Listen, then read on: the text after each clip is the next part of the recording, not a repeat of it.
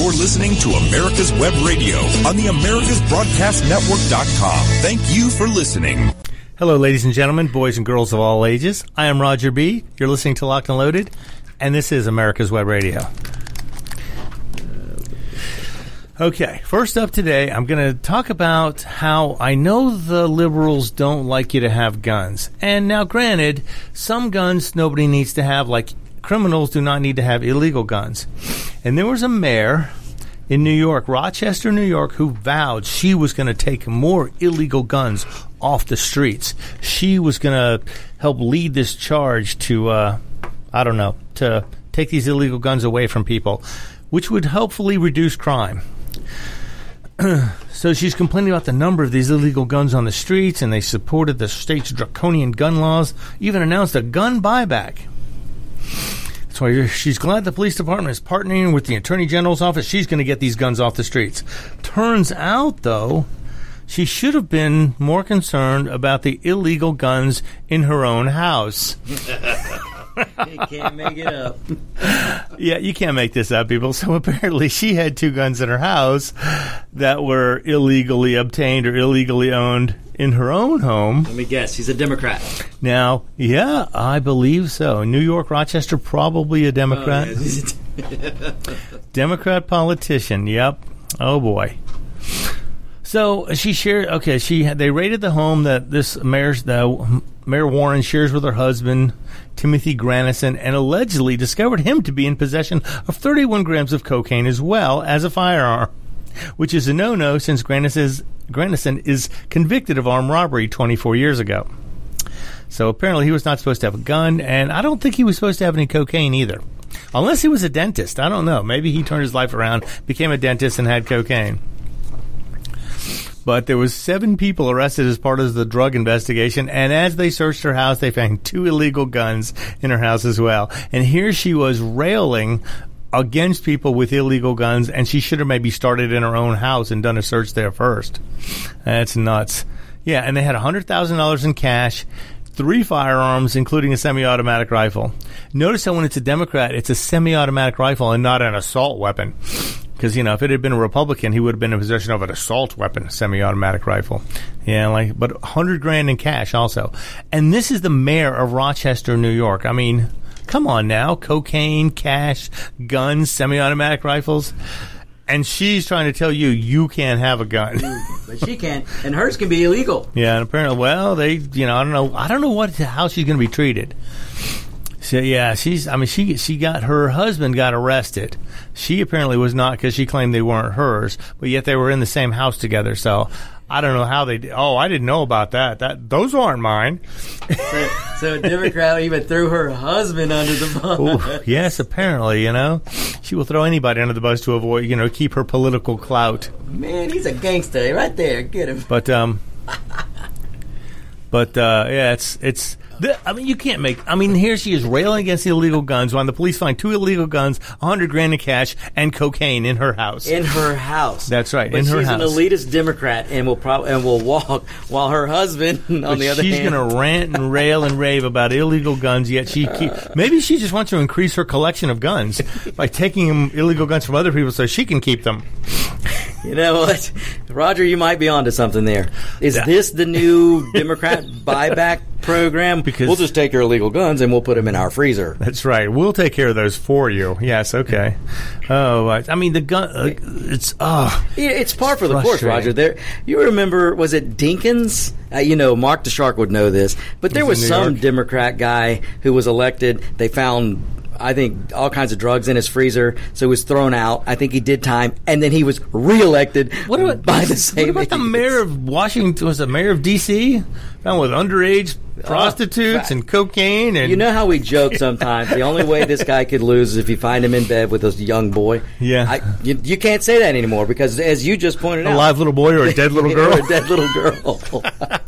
and Apparently that doesn't but it matter. apparently doesn't matter anymore. If you've got a D by your name, remember right. that D is all powerful. That's right. D is deny everything. Oh yeah, a Republican would be you know put under the jail for that. Yeah. And but the thing is, the Democrats stand together. Oh, it was a mistake. He made a he made a mistake in judgment. Oh, by hiring underage prostitutes was a mistake Yeah, in judgment. oops. Gosh, I Did he slipped, just not check the ID, or did he just not care? you know, he slipped, fell. Oops, gosh, you know, he couldn't see while he was falling, and I, you know, it's ridiculous. But that's that's right. gun laws here, and you know we, we have pretty pretty good freedom when it comes to having guns. It's not bad cons- c- compared to the rest of the world, right. Because you know if they have the Olympics this year, they're going to be in Japan. The Summer Olympics. Yeah, Yeah. If if they do it this year, they're still deciding COVID nineteen state of emergency. I think they're doing it. Yeah, it's uh, everyone's planning on it, but Japan was very restrictive with their restrictions, their COVID restrictions. Yeah, well, So now, they probably listened to Fauci. yeah, maybe Doctor. I he's I only believe been lying for a year. I believe in Dr. Seuss more than I do Dr. Fauci. You should. We talked about it on my show, Roger. The guy's he's he's outed now. I mean, he's absolutely been lying to people for a, over a year. Of course, but you know he he liked the attention. Oh yeah, Maybe he has You- Ill- illegal hey, vaccines in his you, house. You give a bureaucrat, and yes, he is a bureaucrat. He's a government hack bureaucrat. You give him that kind of power, and you'll see what they do with it. Now I don't know if you saw this or not. There was a video or something of him before Trump was elected saying Trump, or right after he was elected saying Trump will face an epidemic of some sort during his term. It's Yeah. like what? How did you, You know, this? How do you know that? Yeah. Apparently they planned this. It's what it well, sounds you like. see, Roger, I'm Dr. Fauci, and I know everything. That's right. You listen to me, or I will Oh, stick yeah, things yeah. in you. I will make you get double vaccinated. Double vaccinated, and then you sit down, shut up, and put on your mask. That's three, right. put Three. on three masks. Three, four, whatever we're up to now. I don't know. 220, 221, whatever it takes. whatever it takes. How many masks do you need? I don't know. Oh, man. But apparently, Japan has very strict gun laws. And you wouldn't think, okay, what does that have to do the Olympics? Summer Olympics have shooting sports in them. Well, they should. Yes. But apparently, they're not allowing anybody to bring their ammunition with them. Oh, you're kidding. So they will supply it there. But, you know, these guys spend years training with certain guns, certain, Certain- ammunition. yeah. so they're going to hope to have everybody's favorites there. But here's the funny thing is the the owner or the, the shooter can handle the weapon. But if one of the coaches wants to touch something on the gun, it has to be being held by the competitor. The coach can't hold it by himself. because the coach, pro- uh, unbelievable. This is ridiculous. It's so apparently if he has, needs to make a minor repair, check something on the gun, the uh, the shooter has to be holding it or have his hand on it while the coach looks at it. That's like telling a motocross racer, "Here, let me hold the bike so my mechanic can work on." it." Yeah, well, let me touch this so you yeah, can let figure me it. touch Yeah. so you get. Uh, see, this is the stupidity Oh that Oh, is most governments across the, the world. and they're trying to relax some of the rules so the technical officials can handle the firearms Oh, and inspect the ammunition because legally right now they cannot even inspect the weapon. They can't touch the weapon or the ammunition. Who's going to touch it when it goes from one country to the next? Because they got to get to Japan. Yeah. and they got to get the weapon to Japan. Well, they're having all this confusion, and a lot of the shooting sports guys are like, you know what, this may not be worth, Worth it. Having to get arrested in Japan for doing some weird little technical piece of Wow, isn't that So we're gonna have to see. But there's an international shooting sports federation rules which have to inspect ammo and this and that. But they're saying they're not allowed to touch it. You know, so someone else has to open it and show it to them, and they go, "Oh, okay, good." clearly this points out a flaw, and should this happen again, let this be the lesson. When we rebuilt Japan, we should have really put more, uh, let's say, uh, requirements on. Well, they were extremely restricted in firearms ownership because they started a war. Well, right, but they were well. Bad dog. They were yeah, bad dog. they were restricted to have militaries and everything to, to re- Right. well, for us rebuilding them. But as a society, we should have stressed, okay, let's have Freedom. some liberty and freedom. And Well, we wanted to make sure they're going to behave first. Well, we could have put a limit. We could have said, you know, let's go 10, 15 years. If you can do that without us having to hit you with a rolled up newspaper, That's right. then uh, then, you then we're going to start getting some more freedoms. Yes, but this is just oh man, it's so ridiculous. so they're involved in negotiations with the police and the government so that the teams coming here will be able to actually perform and compete and be able to do what they need to do. It's like oh my gosh. You know, why should they even give a summer Olympics to a country that doesn't allow people to shoot anything? Exactly. You know, that's true, too. Because All a lot of all the shooting events should happen, or somewhere where they're allowed to, like even in parts of Europe, they're allowed to own guns and stuff. Yeah. They can handle them. But in New York, it's funny because if you go shoot a pistol in New York, you can't even touch somebody else's pistol unless you have a permit to own a pistol. It might be a sex crime in New York. We'll Yeah. have to ask Mark. Sex crime. You'll touch my pistol. Oh my God! Now it's got cooties on it. Now it's got an STD. Oh man. Oh man! But they're they're limiting the amount of ammunition the the competitors can have, so they're going to be limited on practice and stuff like that. So it's just it's a mess. I They're mean, taking the fun out of the Olympics. yeah, well, you know, they COVID Right. took the fun out of everything else. Now they're just going to Well, let it go. governments did it in the Yeah. name of a virus. And I wonder, and this is because you know you got to realize in, in Olympic sports they got you know small bore rifle shooting, they have skeet shooting, competition trap shooting. There's a bunch Yeah. of different shooting sports in the Summer Olympics. riding on the horse shooting arrows. Oh, that's that's Japan thing. Is that? Oh, that, that's a samurai It's a competition. samurai yes. competition. Yes, chopping heads off while you're rolling by. Can't, can't do that anymore. I don't know. That'd be neat. You know, your sword, your sword never runs out of bullets. I, I've seen it done before. It's pretty cool. yeah. Well, like well, in the Winter Olympics, they got the skiing and shooting thing. Yeah, yeah. Now The, that, uh, I- I that is one event that I do love to watch. I, forgot don't watch they a whole call lot that. of the Olympics. Biathlon. Yeah. Yeah, they ski cross country and then they stop, cross-country. shoot five shots. stop, set up, shoot the targets, and then, And then start skiing again. on. Yeah. and uh, that gun's got it. You know, it's, and that's not you know people who maybe haven't seen it. It's not a small gun. I mean, No, that's a no, gun that they've got to throw on their Most of them are 22 caliber, got- but they're very well caliber heavy. wise. But I'm talking about the size of the Oh, gun, yeah, the heavy. weight of the gun. They got to put 10-pound it on their weapon. back, and then they've got to ski go cross country skiing with it. Yeah. I, yeah, combines two easy. good sports though. I like that. Oh, it we need to have motocross biathlon, Oh, I a hundred percent. Pistol, rifle, Pistol, rifle, and motocross. and stationary. So when I get to the point, I, I, I, I run out the pistol, run out the rifle, and then you get the stationary weapon. And oh, like an that. like an M M two or something. Yes. 50 move on. caliber. Then you got to ride through the trails to get to the next one. Oh, this is beautiful. to get to the destroy tank. Yeah. You've come, to come up with a whole great new idea. Yeah, I mean, I mean, instead of minimizing the shooting sports, we need to make We them expand more. them. Need to have more and more of them. I you know, well, you know, they have three gun competitions now, where it's uh, pistol, rifle, and shotgun. Mm-hmm. That would be a great Olympic sport. Absolutely. But of course, we're probably the only country that does that. Man, we could make this where you're cruising along on the motocross bike with the shotgun. You've got to go handless on the motocross bike while you're shooting skeet or, or clay pigeons. Put your elbow on the handlebars. I love it. I, I would, I would, I would try out. I would pay to watch that for sure. I would try out for that. yeah, that'd be fun. Hundred percent. I could put a steering damper on a motocross bike. Sure, you could. Absolutely. but this is crazy. I mean, it's just so apparently it's going to be extremely odd, and the guys are going to have so many restrictions on what they can do in Japan for the shooting sports. It's going to be. It's going to So- be ridiculously constrictive. So many restrictions that you've got athletes going. Is it even worth it? Right, a lot of the athletes are considering be- not doing it. Yeah, and it used to be such an honor to to make to not just qualify, but to actually appear for your country at the Olympics. And now you've got Olympians going, eh, eh maybe it's not worth it. Yeah, I don't know if you That's talked about this or not, but Supreme Court ruled nine to zero in favor of not allowing warrantless home gun confiscations. All right, So, I did I mean, not hear that. Even all the liberal judges still voted that. Oh no, you can't do a warrantless search, no matter what guns you think because are of that awesome thing called the Fifth Amendment. Yeah, and They- the Fourth it's kind Amendment, of hard- Fifth is it Amendment, fourth or There's- fifth? Fi- fourth, fourth, fourth The amendment fifth, I can't, is I can't talk about you the fifth. Can't talk about the fifth. Okay, you cannot oh. incriminate yourself. Legend Dave's giving me the signal. signal. We got to go for a break. We'll be right back. I'm Roger B. This is Locked and Loaded, and you're listening to America's Web Radio. Hi, this is Steve Ronaldo, host of the Classic Car Show on America's Web Radio. Uh, just talking to you about antique car insurance. I think that uh, if you're looking for the best coverage for your classic car, consider J.C. Taylor Insurance. They've been our my insurer for years in this hobby and have the top rating of ev all of the insurance companies in the hobby. When you get ready for insurance, call J.C. Taylor or visit jctaylor.com on the internet. Whether cruising the strip in a 57 Chevy or taking the family on a vacation in a 71 Oldsmobile Vista Cruiser, you need to tune in to Classic Cars with Steve Ronaldo and Jim Weber every Saturday from 8 to 9 a.m. on americaswebradio.com. If you live to serve and want to make an even bigger difference, consider joining the U.S. Army. With training in fields like medical care, linguistics, and engineering, an Army career can amp- amplify your efforts with humanitarian opportunities all over the world. Plus, you'll receive competitive pay and incredible benefits, so you'll be taken care of too.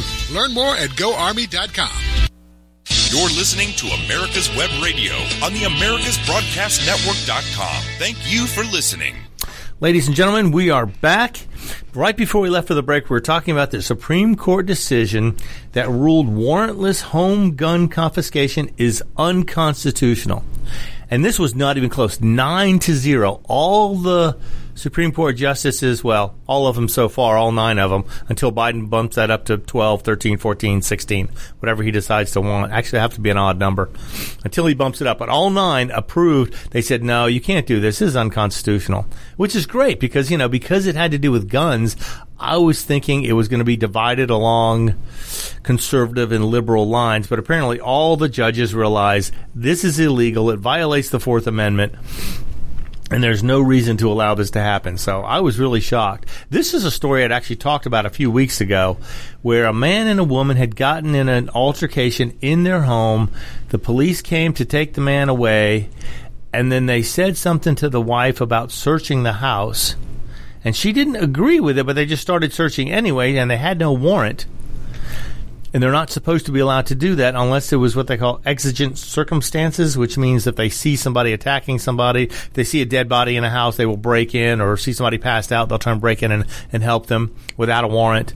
But this, they the warrant, they did not have a warrant, they didn't have permission to search, and they searched anyway.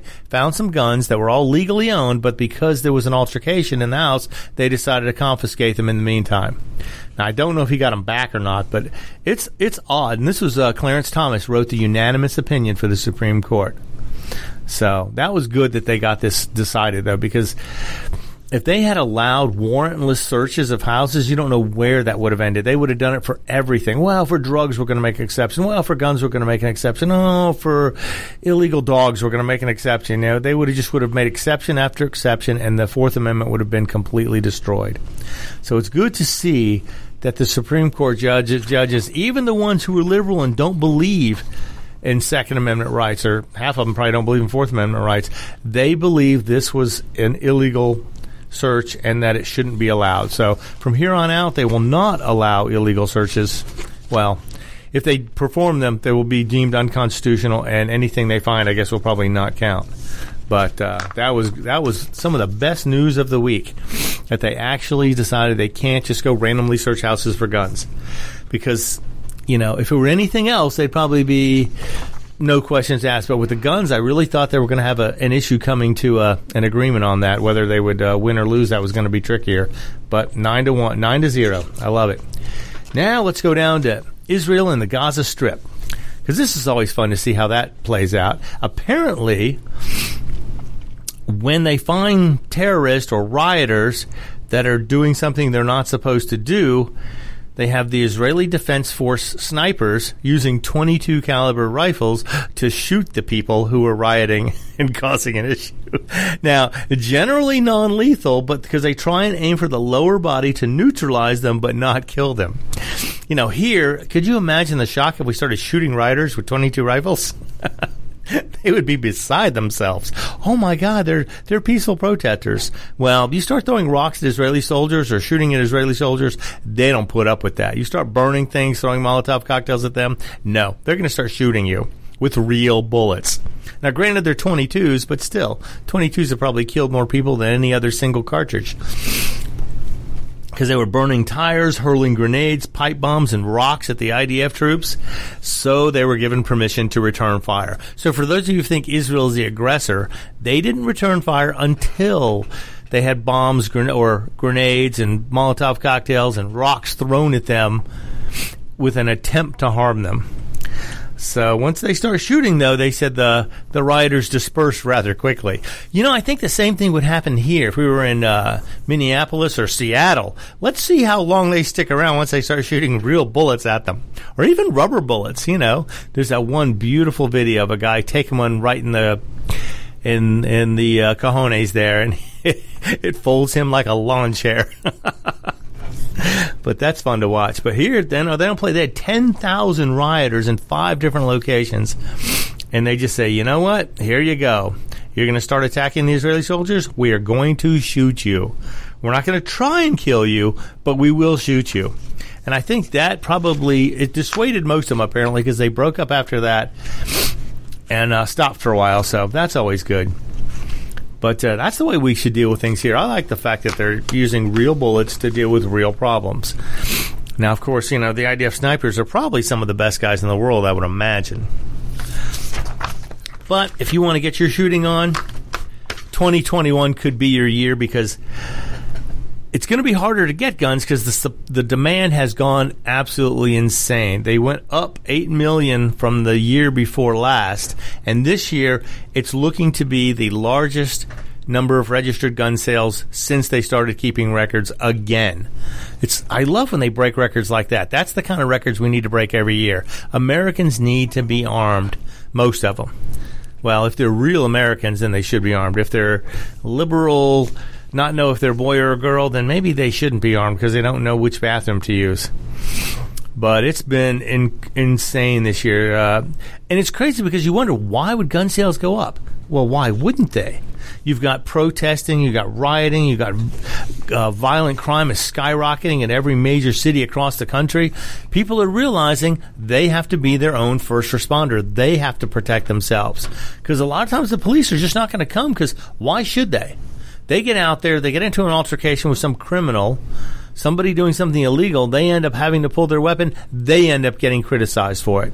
There's no reason for that to happen, but that's how it's going. And their superiors, the politicians in charge of them, are not backing them up when they run into these situations.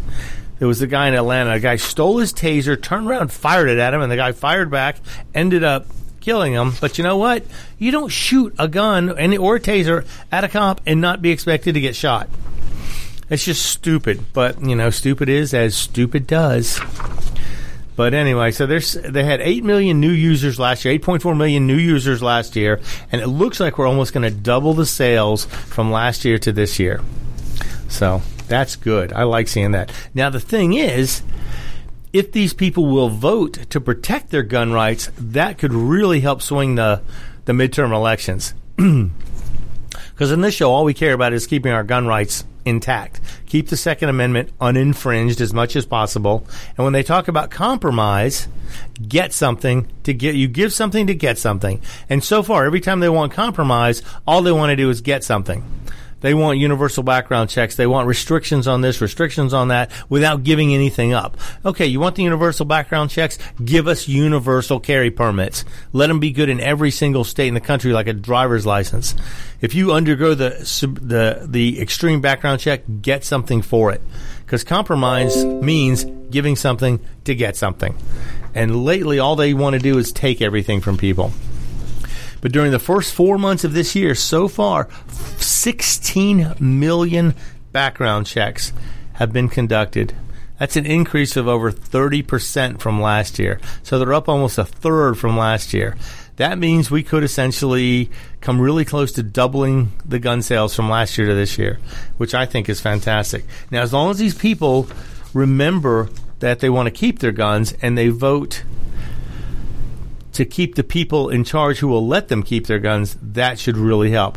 And most gun people tend to be conservative, so they would probably tend to vote for conservative politicians.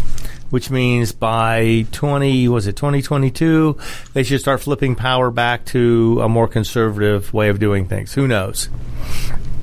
So we'll see. But all those people out there, if you want to buy a gun, by all means, get one. I mean, it looks like they're trying to put restrictions on so many different types of guns, so many different um, policies. Ammunition is getting scarce. That's not going to change, according to a couple of manufacturers. That may not change for over a year and a half to two years. We may have this shortage of ammunition. Although I have to admit, I'm seeing prices come down now. They're, they were stabilizing, and now they're starting to drop. But just like gas prices, up like a rocket, down like a parachute. They're falling down very slowly. Although I am seeing stuff start to become more available. Certain certain calibers are becoming easier to get. Like I saw um, 76239 Russian AK ammunition steel case going for 349 a case, $349 for a case of a thousand rounds.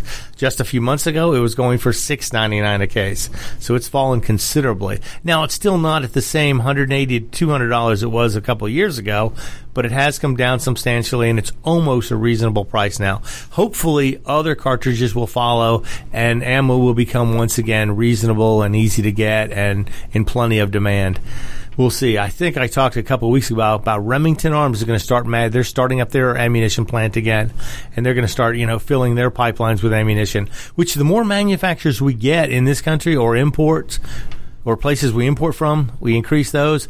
It's just going to help ease the demand by increasing the supply. Simple economics, people. You need it, you got to get it. Wait your turn. And if people will stop panic buying, that would help also. If you have a case and you're not going to shoot it for the next year, don't buy a second case. Let somebody else get it. And as the sales slow down just a little bit, prices will drop. And every time you hit that level, the demand is going to jump a little bit to meet the price drop and then dip back down again. So it's going to be a matter of months or possibly years before this comes back down to where it was, if it ever does. We don't know that you'll ever be able to get uh, prices back to where they were. But with the ammunition, you got to realize that would be one more way for liberals to try and get backdoor gun control. Hmm. I don't think any anybody wants to get the backdoor gun control. But the way they would do that is they would start increasing the price of ammunition because in their eyes, ammunition is not considered arms, not considered a restricted or a non-restrictable item. You know, shall not be infringed applies to guns as far as they're concerned. It does not apply when it comes to ammunition. Now, could you imagine if they did this with voting? Imagine you tax ammunition at a dollar a round, so you're paying an extra fifty to hundred dollars for a big box of ammo. Imagine if they did that with voting. Oh, you want to vote in two elections? That's going to be fifty dollars each. You pay a hundred dollar voting tax. Oh, but it's our right to vote. No, it really isn't. Look in the Constitution. Nowhere does it say you have the right to vote. You have the right not to be discriminated against in the event of an election, but you do not have the right to vote. However, the right to keep and bear arms is guaranteed in the Constitution, clear as day. The right of the people to keep and bear arms shall not be infringed. But this would be a backdoor way around it because it doesn't mention ammunition specifically. They may try and get out there and try, oh, yeah, we're just going to tax the ammo for whatever reason they want to do it.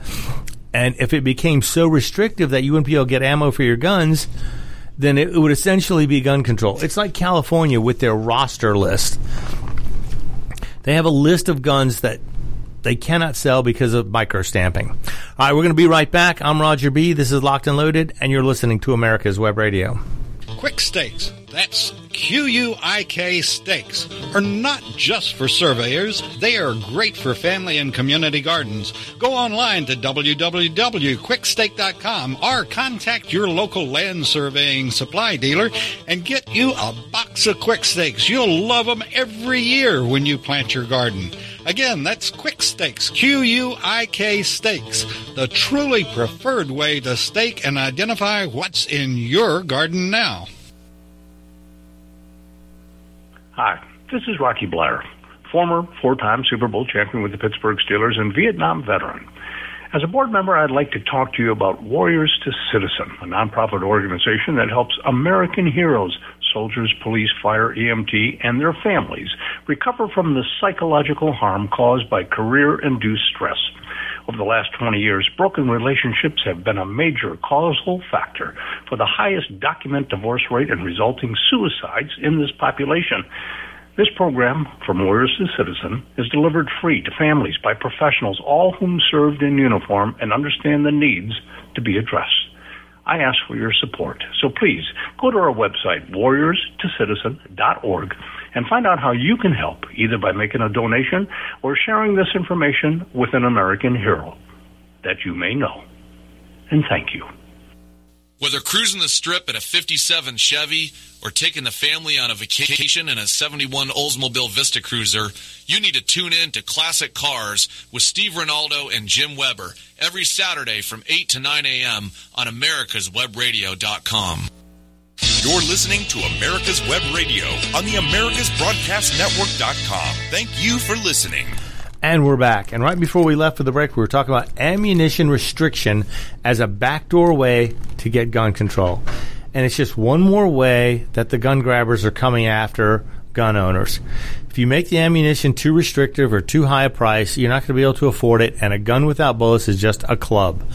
Possibly an expensive, good looking, well constructed club, but still just a club. It'll be useless as a, as a weapon without the ammunition to feed it. So be aware of this because this is going on in various places. Who is this? Uh, what's her name? Wasserman Schultz. She um, is a Democrat, and she proposed requiring background checks for ammunition sales in 2018. So that's where it starts. They say, well, we have to perform a background check so we can sell you ammo. Then they say, well, there's a small fee for doing the background check so you can buy ammo. Then, well, there's a small fee, and then you have to have a license to buy ammo. That's going to cost you some money also. It's just they start adding these taxes and fees onto everything that has to do with guns, and all of a sudden you have to have thousands of dollars a year just to be able to feed the guns that you do have even if you uh, even if they weren't expensive, you, the ammo is going to become so expensive you're not going to be able to keep them, which is ridiculous. It's just another backdoor way to get it. All right, I'm going to take a minute today to try and uh, answer a few questions I was getting from various people. Um, I get questions all the time. Oh, what caliber gun should I carry? What kind of gun should I get? I mean, and it's hard to answer these because people ask and they expect you to just have a standard answer. Like someone says, What kind of car should I get? And a lot of people will just blurt something out that's their favorite car, not realizing what your needs are, what your cap- capabilities are. And uh, it doesn't work that way. Just like cars, guns are not universal. You know, certain ones work better in certain situations. But when I get what caliber should I carry, I go, well, you know, that will depend on the type of weapon because you want to carry something that's reasonably powerful to stop the threat as quickly as you can and still be one that you can easily control. Because without control and accuracy, your shots are useless. Because, I mean, with most popular modern cartridges, you'll see advantages and disadvantages to them. And I'll start off believing that probably a 38 caliber, or actually a 35 caliber, but a 38 size is probably the minimum for self defense. And there are people who will tell me, oh, I carry a 22 and I just have enough bullets to do the job. Yeah, that's not considered a good self defense cartridge. If it's all you have, it's better than using a knife most of the time. But, uh, minimum I'm going to say 38 caliber or 380 in a in a pistol or 38 special in a revolver. Now in the revolver there's very limited number of cartridges that I'd consider effective yet not overpowering to carry. Probably, you know, you have a 38 special, 357 Magnum is probably some of the best choices. Even a 357 Magnum loaded to maximum is going to be a little a little powerful, over penetrative, have a lot of flash to it, and will be a lot harder to control for the average person, especially in a situation where the adrenaline is pumping and you're trying to fight through the haze that restricts your your movements and limits your vision when you get under stress. When you get into a situation where your body is under stress, it's going to not perform as well. Now, there's also they have um, large caliber bullets. Now, you know they have 44 Magnums, 454 Casulls, all this kind of stuff. But I think if you're talking about self defense against two-legged threats, then you're looking at maybe if you want to get something bigger than the 38 special or the 357, you could get a 45 long Colt or a 44 special. These have heavier bullets and larger calibers and are maybe more effective than the smaller calibers. But of course, the choice of guns in these larger caliber revolvers is very limited. There's almost every company that makes a revolver makes something in a 38 Special or a 357 Magnum, so they're easy to get those guns. Now, there are three companies who manufacture something in a 40 or 44 Special. Now, 44 Special was the cartridge that was the the basis for building the 44 Magnum. It's a lower pressure cartridge and it fires a bullet that's 44 caliber, so it's a lot larger. It's it's a lot larger than the 30, the 38 calibers or 357s. You're talking over 200 grains versus probably a max of 150 grains, 158 grains for the 38 special. So this is some, but Smith and Wesson, Ruger, and Charter Arms all have choices in the larger caliber revolvers. Now you may wonder, okay, a revolver. Why do I want a revolver? What are the advantages? One of the advantages is that they're simple to use. It's very basic. Everything can be seen. There's visibility is com- is complete. You see bullets in the chamber. You see the barrel. You can see when the gun is dangerous.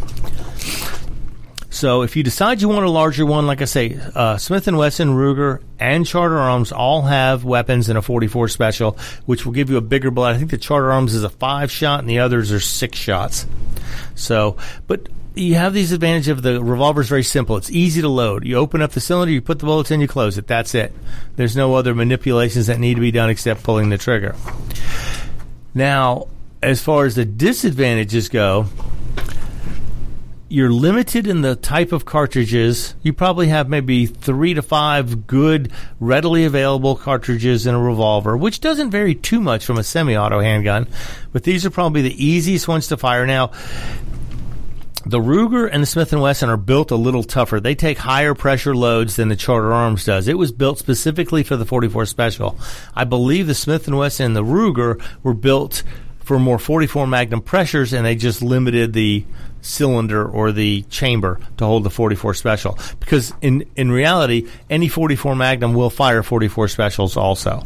So that's that's the base cartridge. It's like 38 special and 357 you can shoot a 38 special in a 357 magnum chamber just like you can shoot a 44 special in a 44 magnum chamber. But of course, the 44 Special and the 45 Long Colt are much more expensive cartridges. They're a little harder to find than the standard semi automatic pistol cartridges but it does have the advantage of being simple to use. Now, there are some revolvers chambered in 45 ACP and 9 millimeter uh, semi-autos, but this is, I mean, this is if you have to have a revolver because you have trouble racking a slide or have trouble manipulating the controls or are unsure how a semi-auto works, how to make it function, and you only want a revolver these are other options, the 9mm and the 45, but generally I'm going to say those should be reserved for semi-auto handguns. Stick with a 38 special or a 45 long Colt or something like that if you want to have the larger bullet. But most and most of these that fire the rimless cartridges tend to be kind of oddities. They're not uh, they're not as desirable to have because the system that has to be there to remove the bullets. A lot of them have little half moon clips, which have to the cartridges have to be loaded into the clips and then dropped into the chamber. So it's just a lot a lot more steps involved. So, but now what about the disadvantages of a revolver? Nobody seems to talk about that much because it's it is a simple to use thing, but the disadvantages is mainly in the trigger. The trigger tends to be long and pretty heavy unless you cock the hammer back for each and every shot, which for self defense is not really a feasible thing to do. You can't, yeah, yeah, you can't yank that back. And a single action revolver, you have to pull the hammer back every time. In a double action revolver, you have the option but you can just pull the trigger, which is usually long, very heavy, and probably a minimum of 8 to 10 pounds of trigger, which is very hard to keep on target while you're trying to pull that much weight in a trigger. And reloading a revolver quickly takes a lot of practice. Now, grant, granted, what's his name? Uh, Miculek can do it in like 2.4 seconds, shoot six, reload six, and shoot those two in like under three seconds. Yeah, he's the fastest gun in the world. But for you to get to that level would require an extraordinary amount of practice. And like we were talking about earlier with the price of ammo, not likely to be something you're going to be able to do. So I'm going to say that reloading a revolver quickly takes lots of practice, and for most people will never be as fast as reloading a semi-automatic because the semi-automatic has the removable magazine once loaded, it's very simple to reload a, a semi automatic. Now, a majority of the self defense handguns are probably semi automatics. And there's several cartridges that are the most popular. We're going to stick to these. There are others in there too, but we're going to try and stick to the first ones. There's a 38 ACP. Now, ACP stands for Automatic Colt Pistol. Same thing in a 45 ACP, 45 Automatic Colt Pistol. These were designed a long time ago, and they were originally designed for an automatic Colt pistol. So, and then there's a 9mm Parabellum or 9mm Luger, as it's sometimes known, also called a 9mm NATO cartridge. Now, the NATO loading tends to be a little hotter, but it still should fit every modern 9mm. Should be able to shoot the 9mm NATO, 9mm Parabellum, or the 9mm Luger. They're all the same cartridge. They just have different names because they've been around for over 100 years. So, and there are other ones that you can consider. They got the 380 Makarovs, the 10 millimeters, the 9 millimeter Winchester Magnum, 45 Win Mag, stuff like that. But we're going to stick to the four most popular ones: the 380 ACP, the 9 millimeter, the 40 caliber Smith and Wesson, and the 45 ACP. Those are the ones that are probably most popular in almost every handgun in a semi-auto. Now, in the 380 is probably a minimum I would consider adequate for self defense. It is adequate, but again, the most important thing is shot placement. That's what's going to make the biggest difference when you're shooting. If you can't hit what you're aiming at, it doesn't matter if you have a 44 Magnum or a 45 Win Mag. It doesn't matter. You're not going to hit it. A hit with a 22 is better than a miss with a 44. That's what I've always heard. Now, the 9 millimeter is probably the most popular and the most practical for magazine capacity and uh, ease of use, controllable recoil, things like that. The 9 millimeter is probably one of the easiest ones, especially for a first weapon. Now, some people say, oh, it doesn't have enough stopping power. The new bullets that they have available for some of these smaller cartridges are amazing. They're much more effective at stopping somebody on a first shot. Now, you also have the Smith and Wesson, the 40 caliber Smith and Wesson, which offers a little more power and only slightly less magazine capacity than a 9 millimeter. So they're comparable most uh, 40s will hold probably about uh, 12 to 15 percent less ammunition than a 9 millimeter, while the 45 ACP will hold about 25 percent less than a standard 9 millimeter. So you give up some capacity when you go with a higher caliber bullet, but the higher caliber bullet some people believe give you a higher first shot stop ratio, which is what you want. You want the threat to be neutralized as soon as possible. You don't want to have to fumble around for a reload if you can possibly help it, and you want to keep yourself alive during a situation where somebody is threatening your life.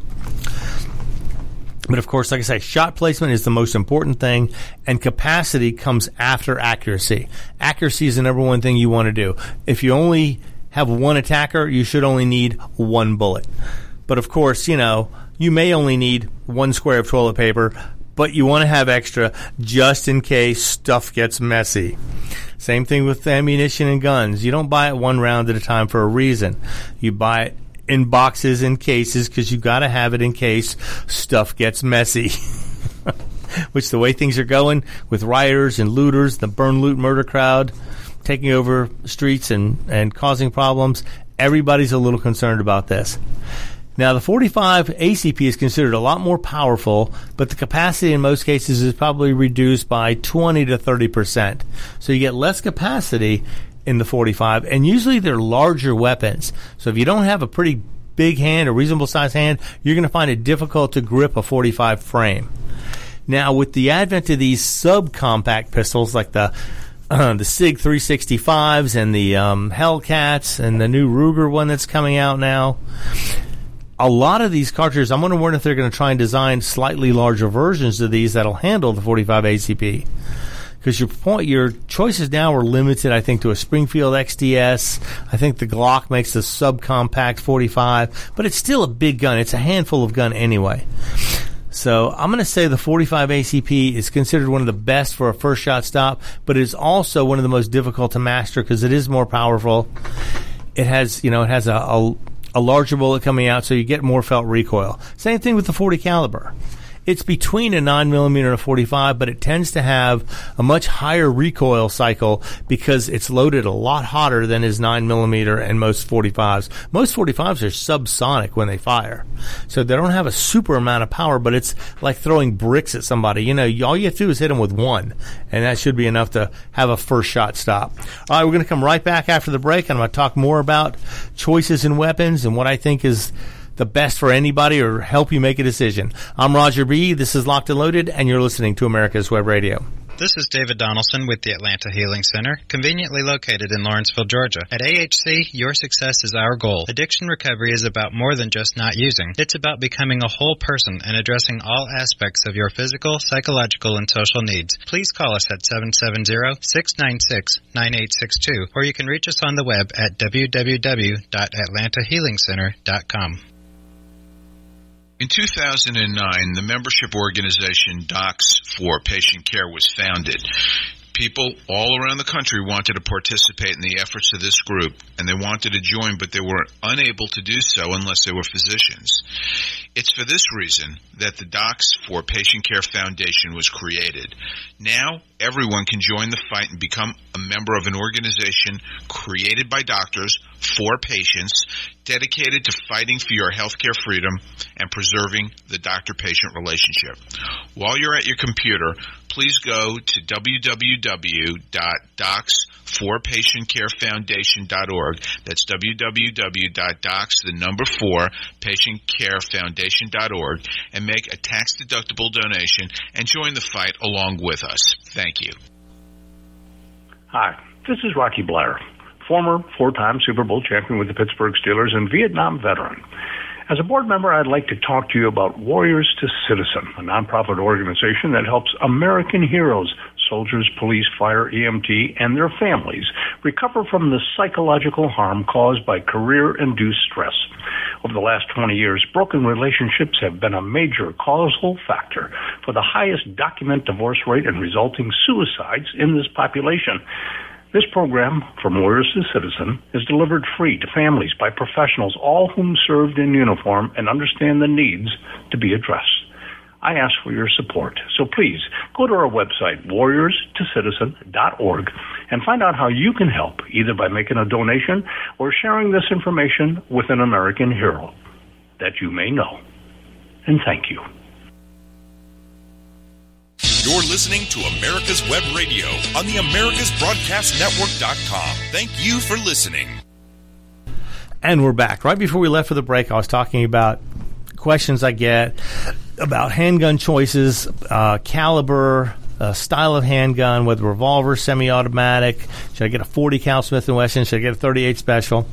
And we're into the the semi-auto handguns, and I was telling you the nine millimeter is probably the most common, the most popular, one of the easiest to control because it has the least recoil of all of them other than a 380. But a 380 generally comes in a much smaller gun, which makes it, again, harder to control, harder to control the recoil. In a fuller sized gun, a 380 is, is the, one of the least is the least powerful of the four we're talking about. Now the 45, of course, the 45 ACP has the most powerful cartridge, but it also comes at a price of less capacity too. So you have to decide. And if you're really good at shot placement and you don't miss, then a 45 would be perfect because you don't need all the extra bullets because they're about 25% less in a 45 than there is in a 9 millimeter, generally speaking. And even the 40 caliber, it's comparable. It's about 12 to 15% less capacity, but it is a much hotter cartridge, much higher pressure cartridge than the 9 millimeter or the 45 ACP. Now keep in mind the 9 millimeter and the 45 have been around for over 100 years. The 40 Smith & Wesson is a relatively new development. So it was loaded to higher pressures, able to achieve higher velocities, but that extra velocity and that extra energy comes at a price of higher recoil.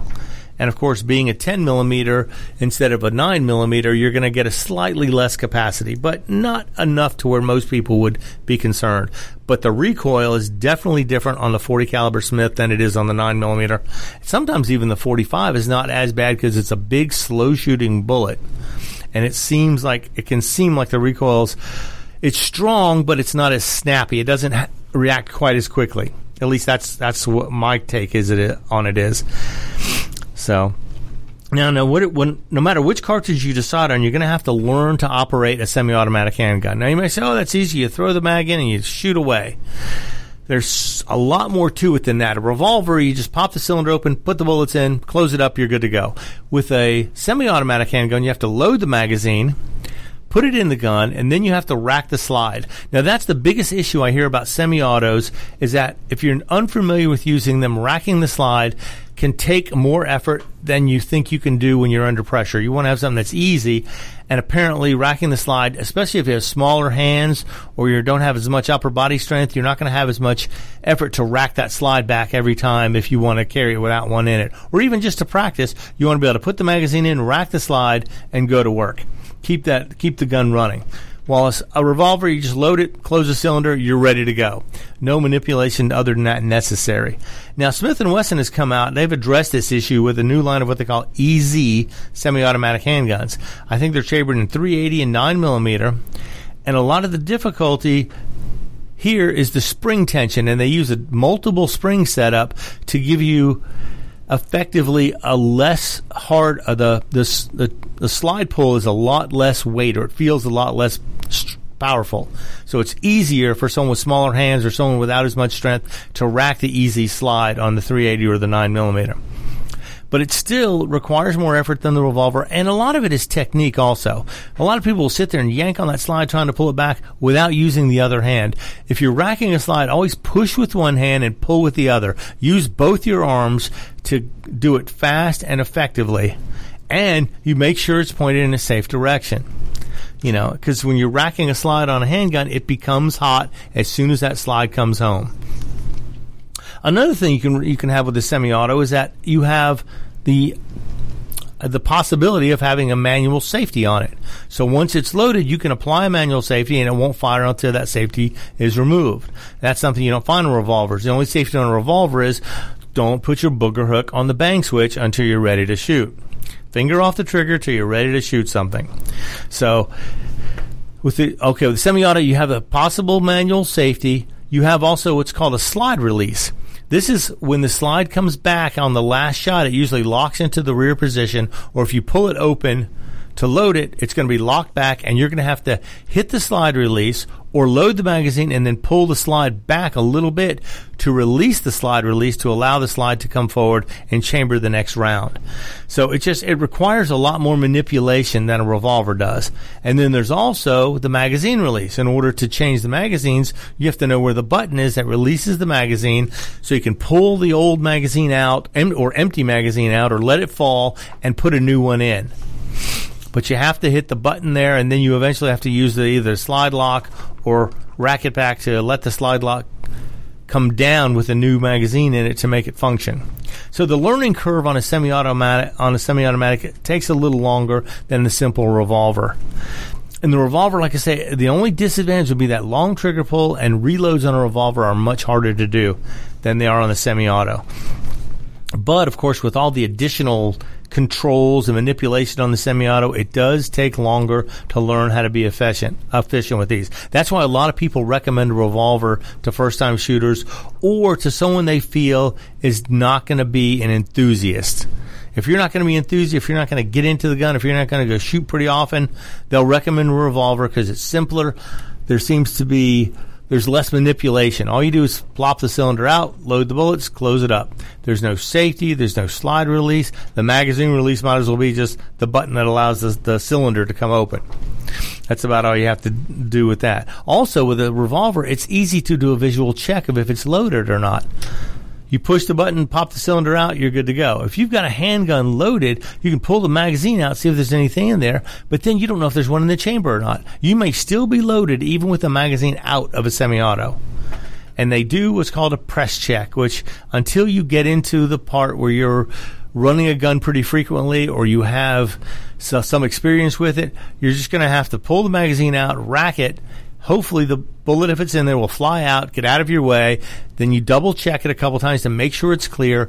Then you know it's safe. With a revolver, you open the chamber, dump it upside down, dump the shells out. That's it. It's safe. You can see every of all of the six chambers in a revolver when you pull the, the cylinder out.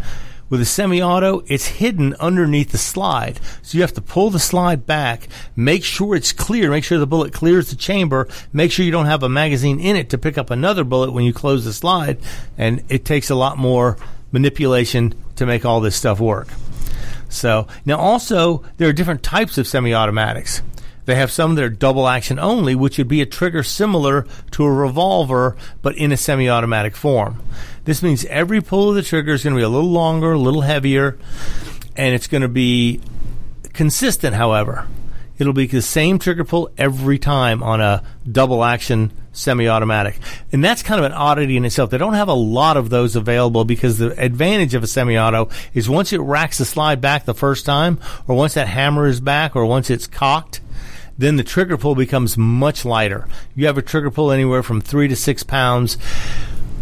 And the biggest advantage there is if you're dealing with a two or three pound pistol and you have a trigger pull that's three to four pounds, it's better than having a six or eight pound pull on a three pound pistol. It's just going to take that much more to help stabilize it.